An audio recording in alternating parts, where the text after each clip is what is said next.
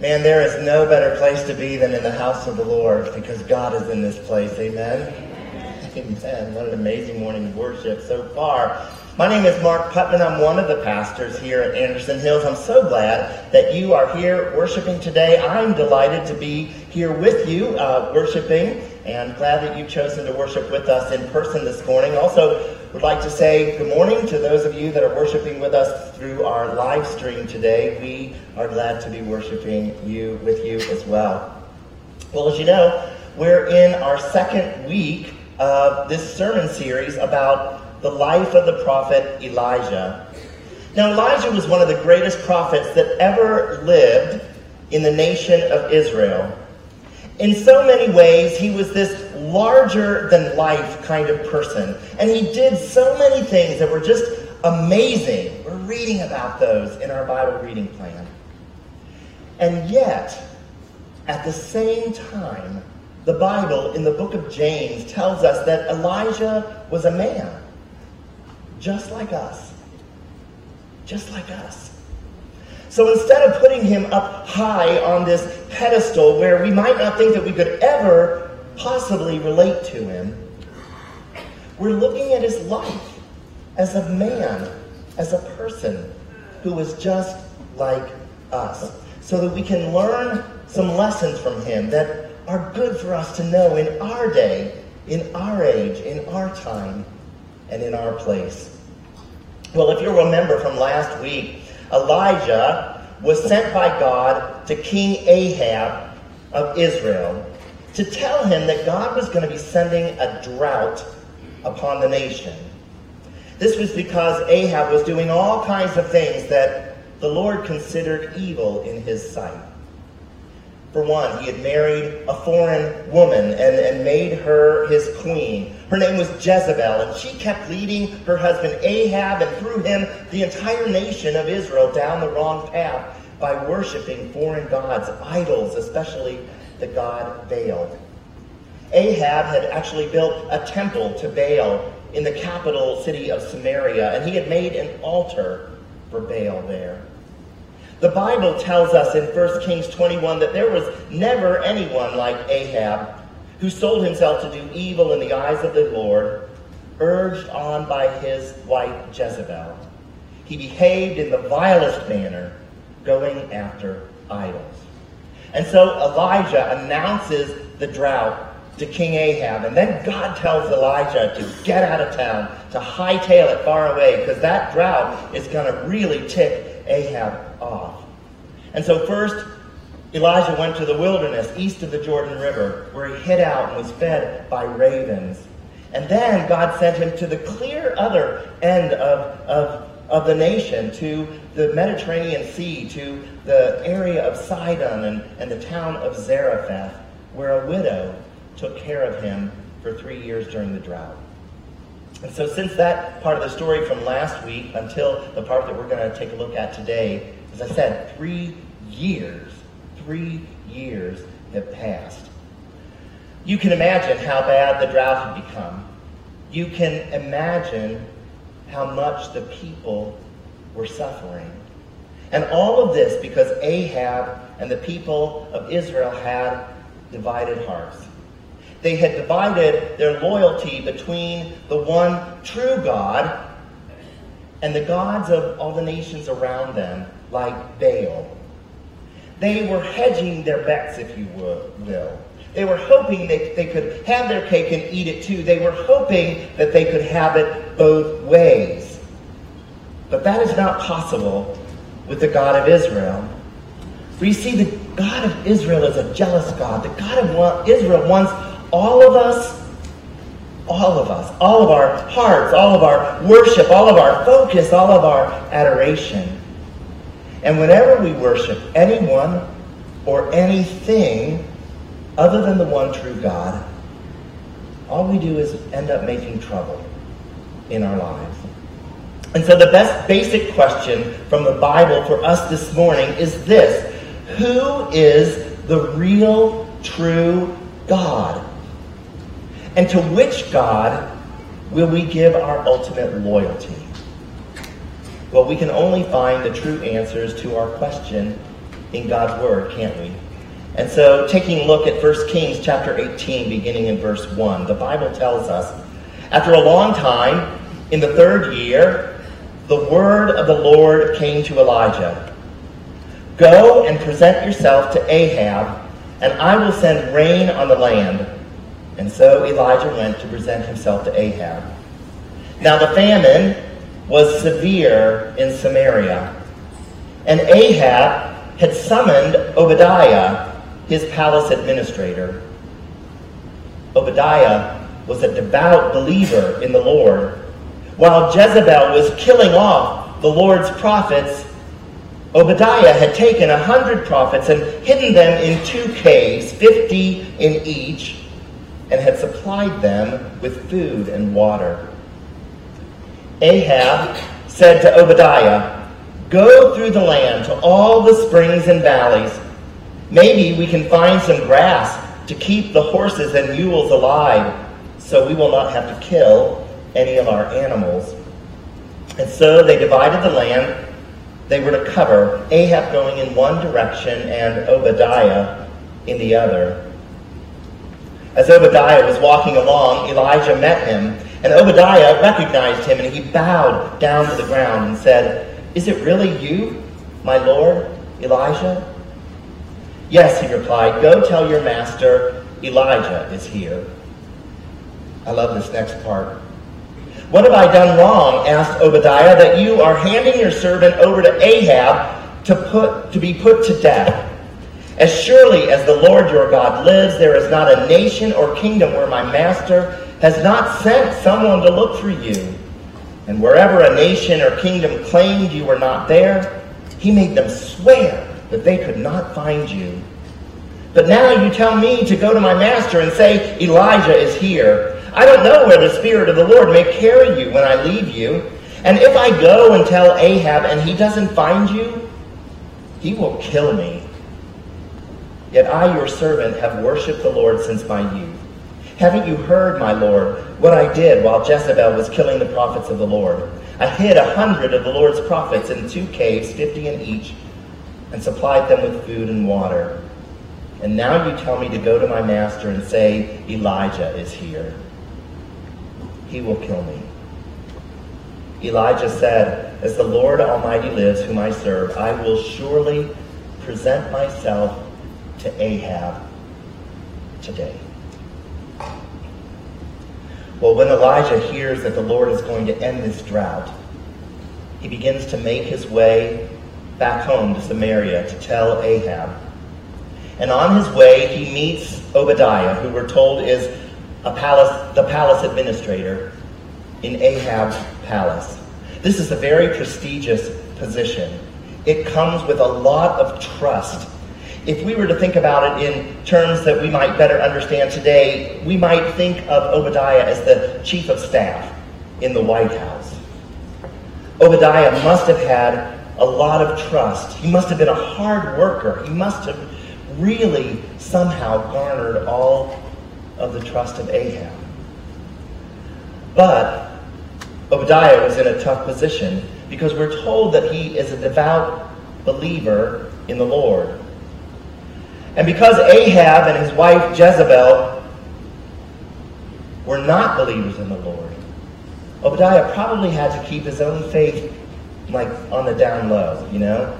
Keep it kind of in the background, hidden from the master that he served.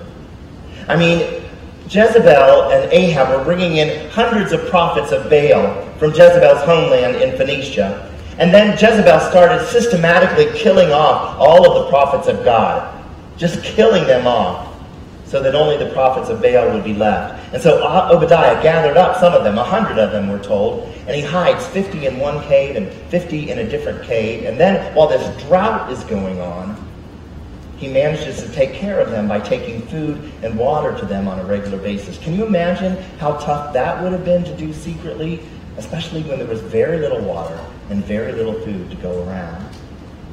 And despite the fact that no one else in the palace was following the God of Israel anymore, Obadiah did. Now, he might not have been able to be very overt or completely upfront about it, but nevertheless, he was an influence in the place where he worked. Some of you today might work in places where you are not able to be very open about your faith. Some of you might even work in an environment that you might think of as downright godless. But I think one thing that we can learn from this text that we're studying this morning and from Obadiah is that we can be devout followers of God even in places like that. Wherever God places us, we can be devout followers of God. Some people want to be Christians, but they don't want their following of Christ to cost them anything, or at least not to cost them very much. But you know what? Following God is hard. It's going to be hard.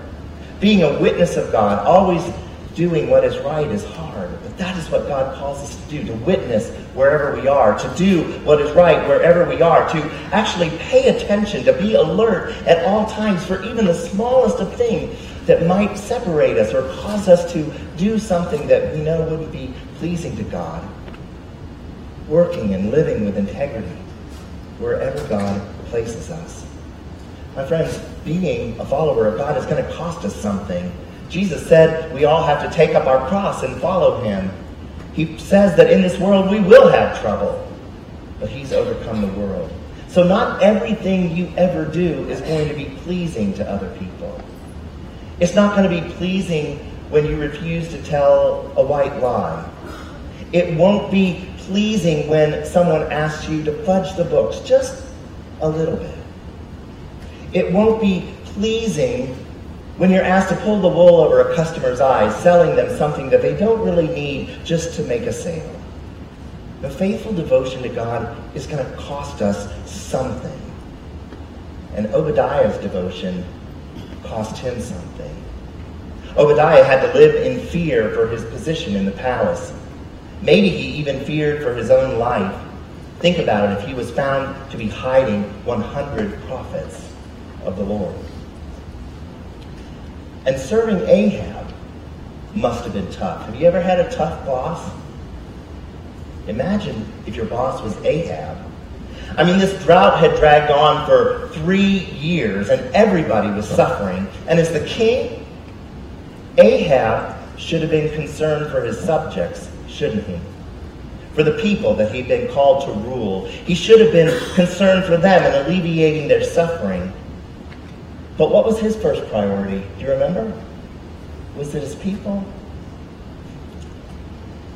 It was his animals. Ahab cared more for his horses and mules than he did his own people. He was concerned for his animals because those were what the royal family rode on, what other nobles rode on, what the military needed to carry out Ahab's plans. You see, whenever we take our eyes off the one true God, whenever we put our eyes on an idol, we begin to go down a slippery slope of selfishness, don't we? Because that's what idol worship does. That's what idols are. They call us to take our eyes off God and to put our eyes on ourselves, what, what we want, our own selfish desires. And so King Ahab rounds up Obadiah and he says, let's split up the land. You go one way, I'll go another. And we're going to look for food and water for my animals. And it was on this mission that Obadiah runs into Elijah. And as a devout worshiper of God, Eli, Obadiah has respect for Elijah, who is one of God's prophets. And so he bows down low to the ground. And then when Elijah instructs Obadiah to go and tell the king, he says to say this simple statement, Elijah is here. It practically sends Obadiah into an outright panic.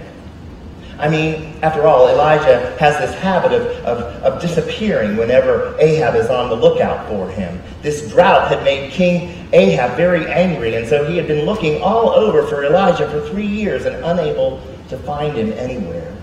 And so three times Elijah told Obadiah to announce to Ahab, Elijah is here. And three times Obadiah expresses his fear, his panic partly because I think he is afraid to announce that Elijah is here if Elijah were to disappear again. That that might make the king angry, and then the king would kill Obadiah. But there's another reason, too, a very interesting reason that Obadiah doesn't want to announce to King Ahab the simple phrase, Elijah is here. For you see, in Hebrew, the Aramaic language that, that Elijah and Ahab would have spoken, the phrase Elijah is here, it's pronounced something like Hine Eliyahu, can also be heard and interpreted to mean, Lo, the Lord is my God. Or it could mean, My God is Yahweh. Now, it's one thing to go and tell Ahab, Elijah's here.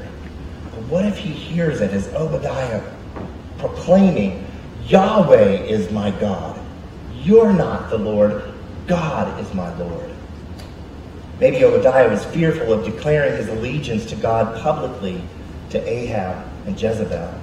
Because after all, he was probably afraid of being killed for his allegiance to Yahweh and not to the false idolatrous god Baal. You know, it's not always easy or accepted to declare our allegiance to God out loud and in public. But finally, Elijah assures Obadiah that he's not going anywhere, that he won't disappear again. And so Obadiah gets up his courage and announces Elijah to Ahab, and Ahab goes out to meet Elijah. Verse 17 When Ahab saw Elijah, he said to him, Is that you, you troubler of Israel? I have not made trouble for Israel, Elijah said, but you and your family have. You have abandoned the Lord's commands and you have followed the Baals. Pretty gutsy, don't you think? Can you imagine having to stand up to Ahab, who's a follower, a worshiper of Baal? I mean, uh, Ahab could have arrested Elijah on the spot. He could have killed him on the spot. It's kind of ironic It's very ironic, don't you think? Jezebel is killing the prophets of God. Ahab is leading the entire nation into apostasy. And Elijah is the troubler? Come on. Come on. Our pluralistic way of thinking, you know, you believe what you want to believe, and I'll believe what I want to believe, and it'll all be good. Or you worship your God, and I'll worship your God, and we'll all get along together. It's nothing new, is it? It's been going on since way back in Elijah's day. And today we live in a, a postmodern, a post-Christian world. I mean, there used to be five major religions, but now people just pick and choose from all of the religions, the one or two things they like, and then they throw out the other things that they don't like, and we just kind of make our own religion up. Purely individual. And the gospel story, the story in the Bible, tells us that we have been so seriously damaged as human beings that sin has wrecked us so much that we don't need this little self help project. We don't need a little self improvement project. We need a full on rescue. We need a Savior. It tells us that we've fallen so far from the truth that we can't even find the truth on our own anymore if left to our own devices. You know, when people have, been so thirsty for water, if they see something, even polluted water, they'll drink it. If we're dying of starvation and there's some food, even if it's bad food, we'll eat it.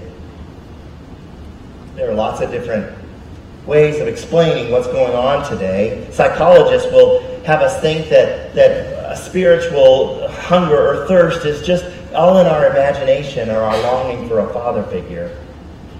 Science will tell us that maybe there's this gene in our DNA that makes us um, search for, for some higher power. Secularists would have us believe that thirsting and spiritual um, uh, spiritual thirst is all just a hoax. It's hocus pocus. And others will say that it's simply relativism. Maybe someone has said to you something like, you know, your, your faith is right for you, but my faith is right for me, and so that's just the way the world goes around. And while that might sound accepting and tolerant, what people are really doing when they say what's true for you is true for you and what's true for me is true for me is they're changing what truth even means. That's not what truth is. Truth is, is an absolute. It's something that doesn't change for you or, or for me. What they're really saying is that it's what I feel inside, not what's real in the absolute world, but what I feel. And that is the fundamental mistake that Ahab makes. Baal or Yahweh. He's saying, does it really matter who we worship? You see, the source of Ahab's trouble is not Elijah. His trouble is himself. The only trouble is he doesn't even see that. Not yet, anyway. And so Elijah says that it's time for a showdown. Verse 19. Now summon the people from all over Israel to meet me on Mount Carmel, Elijah says, and bring 450 prophets of Baal and 400 prophets of Asherah who eat at Jezebel's table.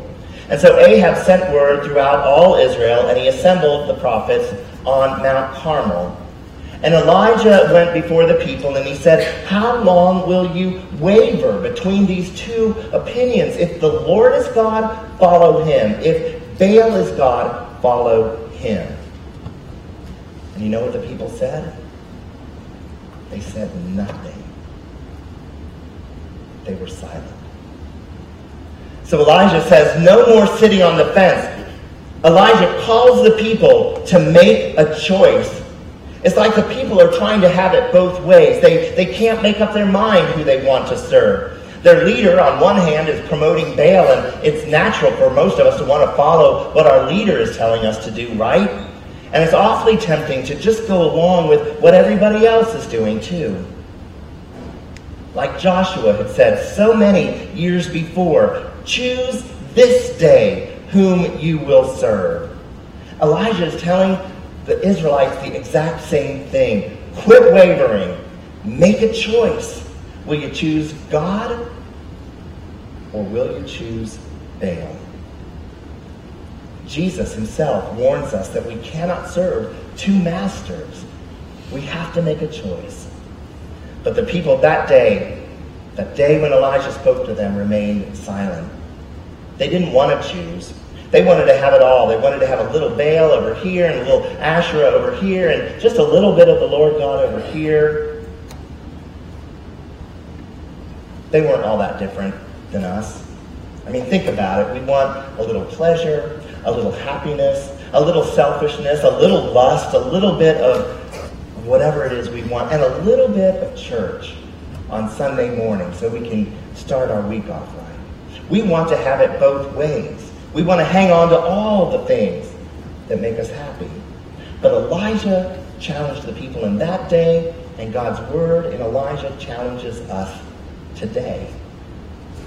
Verse 22 Then Elijah said to them, I am the only one of the Lord's prophets left, but Baal has 450 prophets.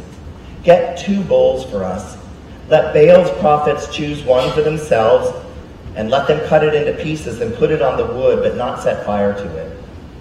I will prepare the other bowl and put it on the wood, but not set fire to it. And then you call on the name of your God, and I will call on the name of the Lord. And the God who answers by fire, he is God. And all the people said, Sounds like a good idea. What you say is good. And so both sides agreed upon the terms. Whichever God sent the flash of fire to consume the sacrifice was the true God. And so the contest began early, early in the morning. And the priests of Baal started calling upon their god Baal all morning long, and morning stretched on into noontime and they began to, to pray even louder. The priests of Baal were growing frantic and, and get, throwing themselves into frenzy. They prayed until 3 o'clock in the afternoon, and all they got from their God was silence. And so Elijah starts to tease them just a little bit, to taunt them just a little bit. What's the matter? Where's your God? Oh, maybe he's busy right now. Is he on vacation right now? Oh, maybe he's indisposed and he can't talk to you right now. Well, this got the prophets of Baal even more worked up. They shouted louder and louder to their God. They began to cut themselves in ritualistic cutting until they bled. And still they got no answer. And then it was Elijah's turn. And he started by repairing the altar of the Lord, which had been ruined. He took 12 stones and stacked them up, one for each of the 12 tribes of Israel. You can imagine how this might have ticked off some of the people in Israel. Remember, this was a divided kingdom. They had had a civil war some years earlier, and the 12 tribes weren't even part of the same nation anymore. There were 10 tribes that were the northern kingdom of Israel, over which Ahab is king, and two tribes that were the southern kingdom of Judah. And Elijah knew that God's people are one people. All 12 tribes of them, always together. And so he acknowledges this before God symbolically. And when the altar was built, and the firewood was set, and the bull was prepared, he called on some of the Israelites to pour water on the sacrifice three times until it was absolutely drenched, soaked through and through, saturated. And then Elijah prayed. And unlike the lengthy song and dance of the prophets of Baal, his prayer was only two sentences. Verse 36 Lord, the God of Abraham, Isaac, and Israel, let it be known today that you are God in Israel, and that I am your servant, and have done all these things at your command. Answer me, Lord, answer me, so these people will know that you, Lord, are God and that you are turning their hearts back again. And fire fell. Fire fell in a big way from heaven, and it burned up everything. It burned up the, the bull and the sticks and the altar and all of the water. And the people fell. They fell on their faces and worshiped. The showdown between the prophets of Baal and Elijah reminds us that we cannot give our allegiance to two different gods. We cannot sit on the fence. We cannot waver. It reminds us that we have to make a decision and that even not making a decision is making a decision. Maybe you can relate this morning. Maybe you've been thinking about giving your life to Jesus for quite a while now, but you just haven't been sure about it up until this point. You want to, on one hand, but on the other hand, you're having an awfully good time. And you're not quite so sure you want to give up some of that fun you're having yet. And so you put it off for just a little while longer until the time is right. When I know I'll be ready. We're all good at putting things off, aren't we? Oh, we could put it off until tomorrow, forever, but tomorrow never comes. It's so easy to convince ourselves that there's plenty of time, that there's another day, but we are not guaranteed any other days. Now is the day. Now is the time. Not one of us is guaranteed any tomorrows. And so if you've been meaning to become a follower of Jesus Christ, today is the day. Today is the day to get off the fence and make that decision. But I believe something in this story is for all of us. Even those of us who've been Christ followers for a long time. It has a message for the Christ follower who feels like she has to keep it on the down low. It has a message for the Christ follower who has a life to live, who feels like his allegiance keeps getting pulled in multiple directions all the time. Because like Obadiah, you have a boss to serve, don't you? You have a career to protect. Maybe you even feel at times like you have a life to preserve. I think there are a lot of us here in the room today who maybe feel our closest kinship to Obadiah. It's that fear of, of jumping all in, feet first, being totally out there with our faith that prevents us from being fully devoted followers of Christ. We're afraid to announce even that Elijah is here, let alone, lo, the Lord is my God, out loud and in public. So I think there's a challenge today for every single one of us in this room. And we know, we absolutely know what we have to do. And we know, we absolutely know what we have to not do anymore. And so let today be that day. Turn away from anything, no matter what it is that keeps you even the slightest bit from being a fully devoted follower of God through Jesus Christ. Get off the fence. Choose the side of the one true God. Don't put it off any longer. Would you pray with me? Holy One, Jehovah, the one true God of Israel, we praise you and adore you. We thank you, God, for your word, which is sharper than a two-edged sword, which challenges us each and every day of our life journey with you.